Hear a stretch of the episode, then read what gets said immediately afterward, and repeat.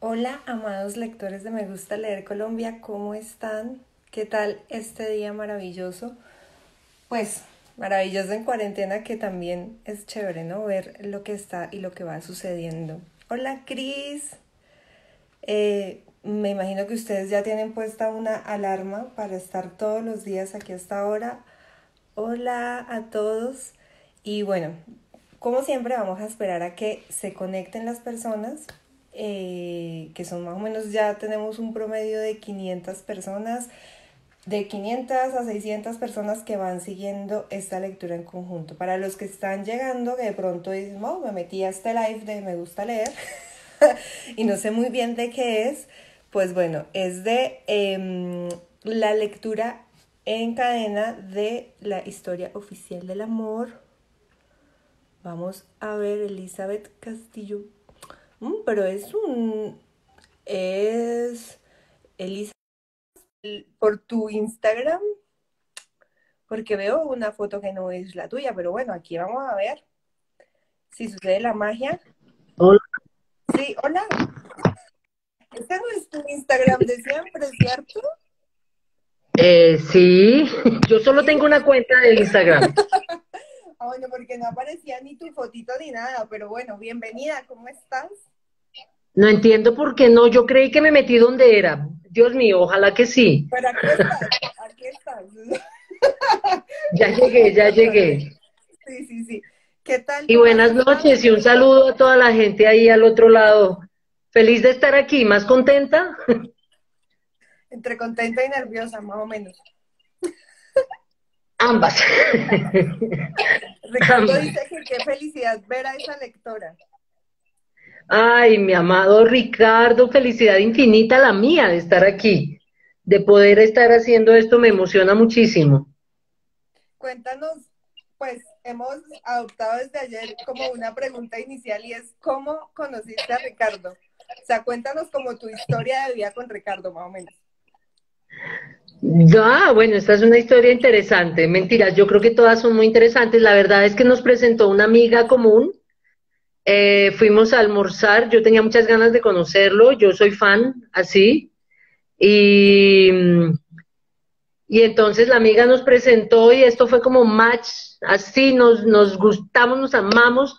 Y yo le guardo un amor profundo y, y, y me emociona poder ayudar en lo que pueda. Cuando, y él además es súper solidario con las causas en las que trabajo, entonces realmente es amor jarocho mutuamente. Ajá. Así es como nos conocimos. Y después le mandé a él, y a, bueno, primero hablé con él y después a Carolina el primer manuscrito de No Somos Etcétera, y él me ayudó a orientar, eh, Carolina le dio un ojo y me, me dio una recomendación vital y fue, usted no está en esta historia, esto parece un informe ejecutivo de algún proyecto, usted dónde está...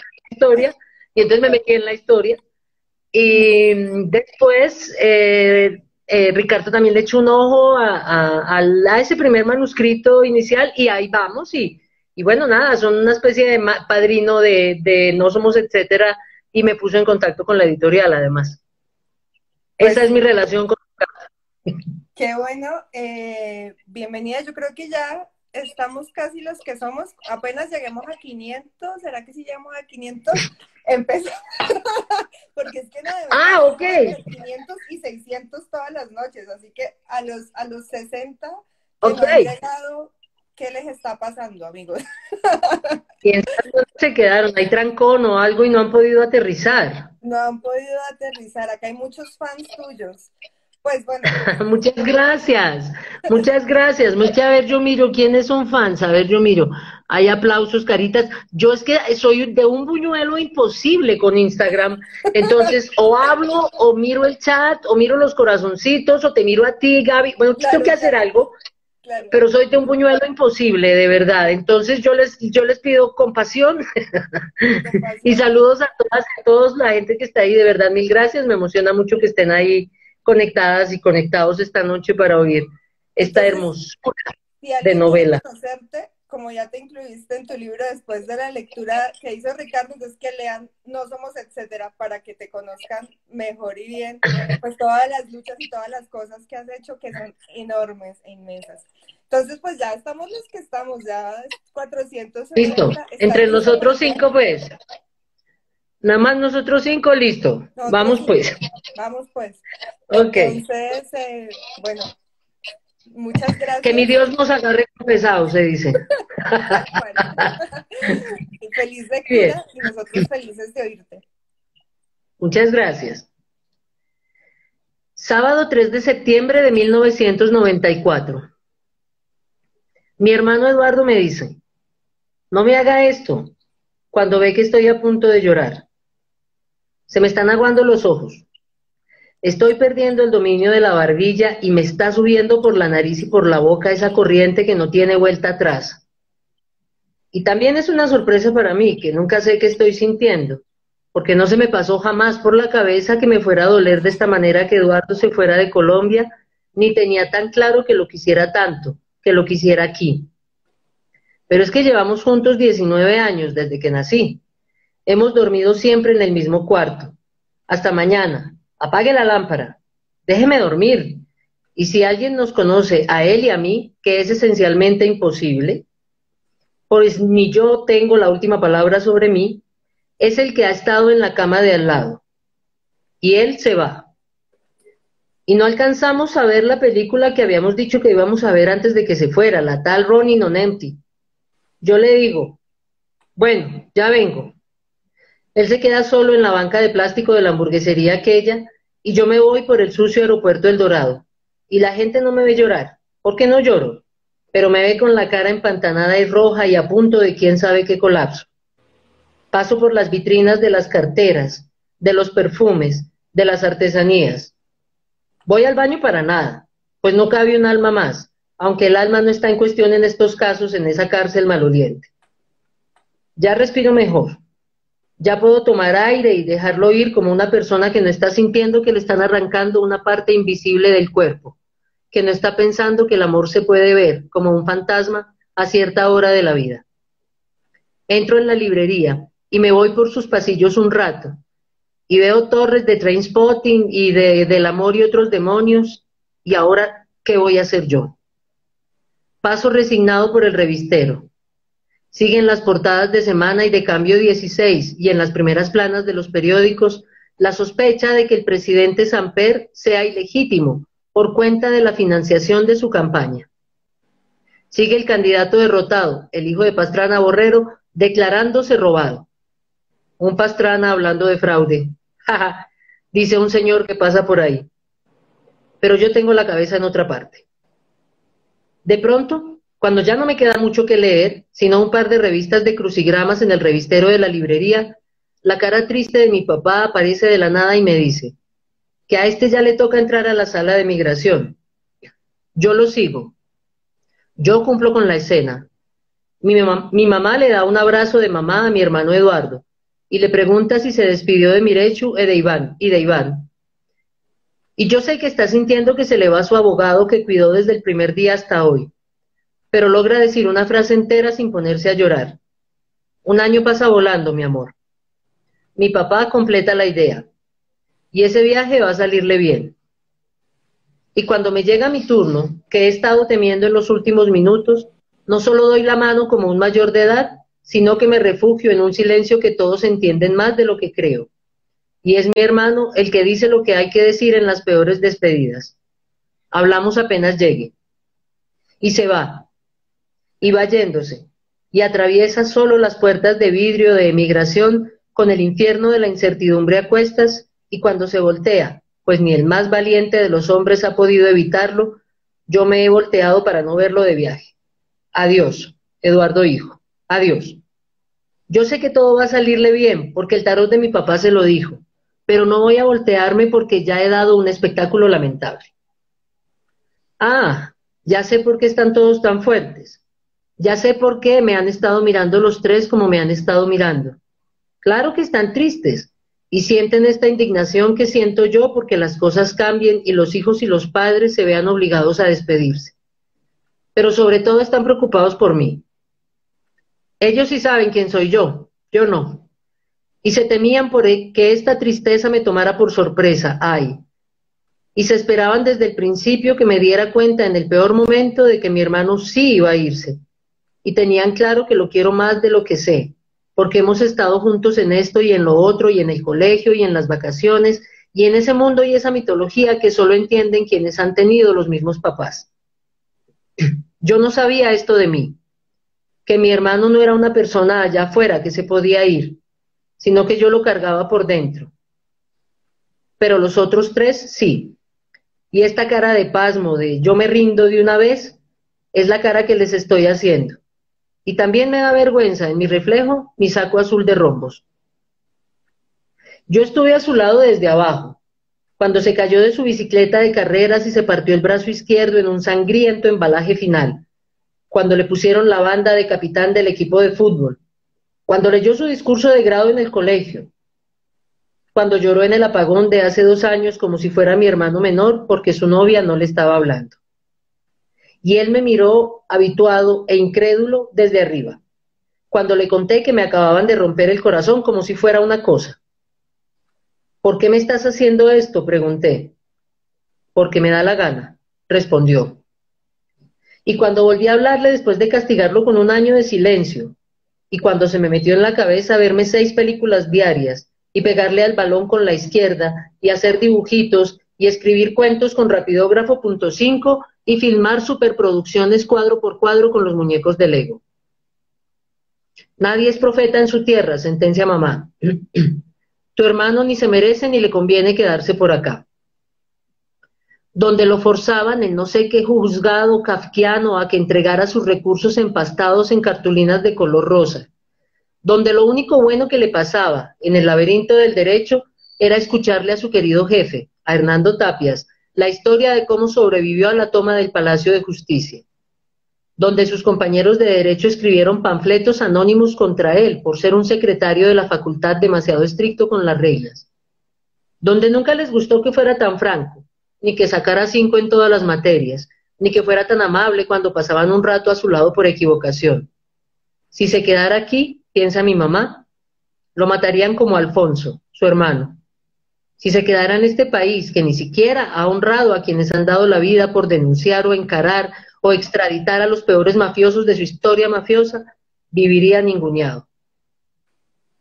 Si no se fuera, sería político, y diría lo que piensa, y una noche un par de hijueputas aferrados a una moto le pegarían un tiro en la calle, como al pobre doctor Low Murtra. Pasamos de largo a aquella vendedora de dulces escondida detrás de un par de gafas de soldador, que agita y agita una caja de chicles Adams, como una maraca. Esperamos a mi papá, resignados a que siempre pase, mientras le recibe la visita en un andén roto a un par de viejos a los que les dio clase a finales de los sesenta, o los setenta, o los ochenta. Vaya usted a saber, uno de los diez mil nombres de sus diez mil alumnos. Cruzamos por el túnel patético que va del aeropuerto al parqueadero. Y cuando estamos pasando por esa cafetería fantasma, adornada por un mosaico que no tiene sentido, le suena el teléfono celular a mi mamá. ¿Quién es? ¿De quién es esa voz? No se oye bien, no se oye nada. ¿A qué teléfono está llamando? No, no se oye. Ya estamos en el Mazda blanco de papá. Quedamos los tres, solo los tres y el espacio vacío, con el que yo no contaba. Hubo un momento de hace un par de años que nos preparó para esto, cuando ese gobierno tan nuevo, pero tan improvisado, pero tan publicitado, una especie de versión pragmática y yuppie del gobierno liberal por el que mi mamá estuvo a punto de dar la vida, tomó la decisión de enfrentar con racionamientos de luz y de agua las peores sequías de los últimos tiempos. Vivimos esta misma escena. Mi hermano Eduardo se sentaba en la sala a estudiar bajo tres velas clavadas en botellas de Coca-Cola, asumiendo como un destino su condición de hermano mayor.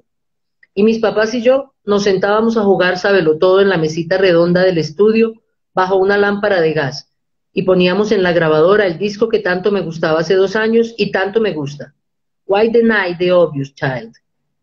Pero ahora mismo tengo la sensación de que ni el agua ni la luz van a volver. Suena de nuevo, cuando comenzamos a remontar la veintiséis, el teléfono celular de mi mamá. Y no, no se oye nada y no han acabado de inventarse sus malditos aparatos. Pero seguro que en cualquier otro país funcionan mejor, seguro. Si nos hubiéramos ido de Colombia en el año setenta y seis, o en el noventa. Si nos fuéramos de aquí en algún momento de la vida, seguro que todo sería menos grave. Si mi mamá le hubiera aceptado el ministerio que nadie quería, a su presidente Barco, si mi hermano no se nos hubiera enfrentado a los tres y hubiera impedido el nombramiento aquella noche que ninguno de los cuatro olvida, quién sabe en qué país estaríamos escondiéndonos de los extraditables. Como el pobre ministro Salazar, me tiembla la voz, pero no el espíritu, dijo cuando un puñado de congresistas insaciables lo acusaron de tartamudear. Si ella no le hubiera dicho que no a tantas cosas desde que se acabó el gobierno de Barco, piensa ella, quizás podríamos irnos todos hoy mismo de aquí. Aquí matan hermanos, aquí matan jugadores de fútbol inocentes por cometer un autogol. Por Dios, el pobre Andrés Escobar.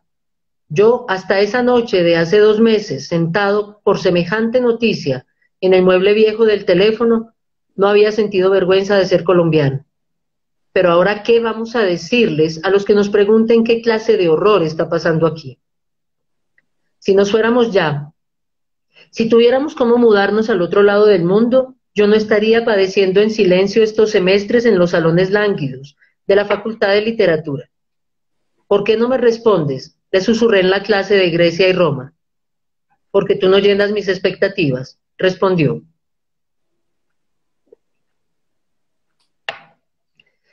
Pero si nos fuéramos, mi papá no podría seguir siendo el rector de la universidad a la que le ha dado la vida. Y no sería Germán, Germán Pardo, mi amigo, el que ha estado tratando de llamarnos al celular de mi mamá hasta lograrlo. Y nadie nos diría a los tres que aquí está él, listo a acompañarnos a todo. Y nadie más preguntaría si es posible que le pasen a Eduardo hijo al teléfono, por favor, por favor, cuando ya está a bordo del avión. Y nadie nos haría reír con semejante nobleza y semejante despiste cuando estamos a punto de llorar. Ay, y ya nos iremos cuando yo acabe mi carrera a pesar de mí mismo y mi papá termine de convertir esa universidad en lo más pertinente y la más opresiva de todas. Seguro que sí, seguro que todo va a estar bien. Mañana podemos hacer el pollo a la española e ir después a ver juntos cuatro matrimonios y un entierro. Son las cinco y media pe eme. Cuando llegamos, como siempre, a la peluquería. Mi mamá nos ve entrar y se queda en el carro esperándonos, con los ojos aguados y la mirada en alguna escena del pasado que su memoria imbatible le ha traído justo ahora, mientras escucha en la radio que el ciclista navarro Miguel Induraín ha conseguido batir el récord de la hora, que a Yasser Arafat e Isaac Rabin se les han concedido, se les ha reconocido con no sé qué premio sus esfuerzos por la paz en el Medio Oriente, y que no se ha logrado esclarecer el asesinato del último senador de la O P E. Dios, ¿de dónde viene esa violencia? Se le va la media hora siguiente pensando en dónde estará Eduardo, si se sentirá bien, si se habrá empezado a sentir solo en su vuelo, y si sabrá que los tres sabíamos que él se tenía que ir y que le hacemos falta. Dios, que todo le salga bien a su primer hijo. El día se va acabando, y yo canto victoria porque no tengo ganas de llorar. A las seis y media pe eme el tarot de mi papá me aconseja que sepa que esta piedra que estoy cargando en el estómago, porque yo le dije a ella que me había herido a propósito y ella me contestó que así de mala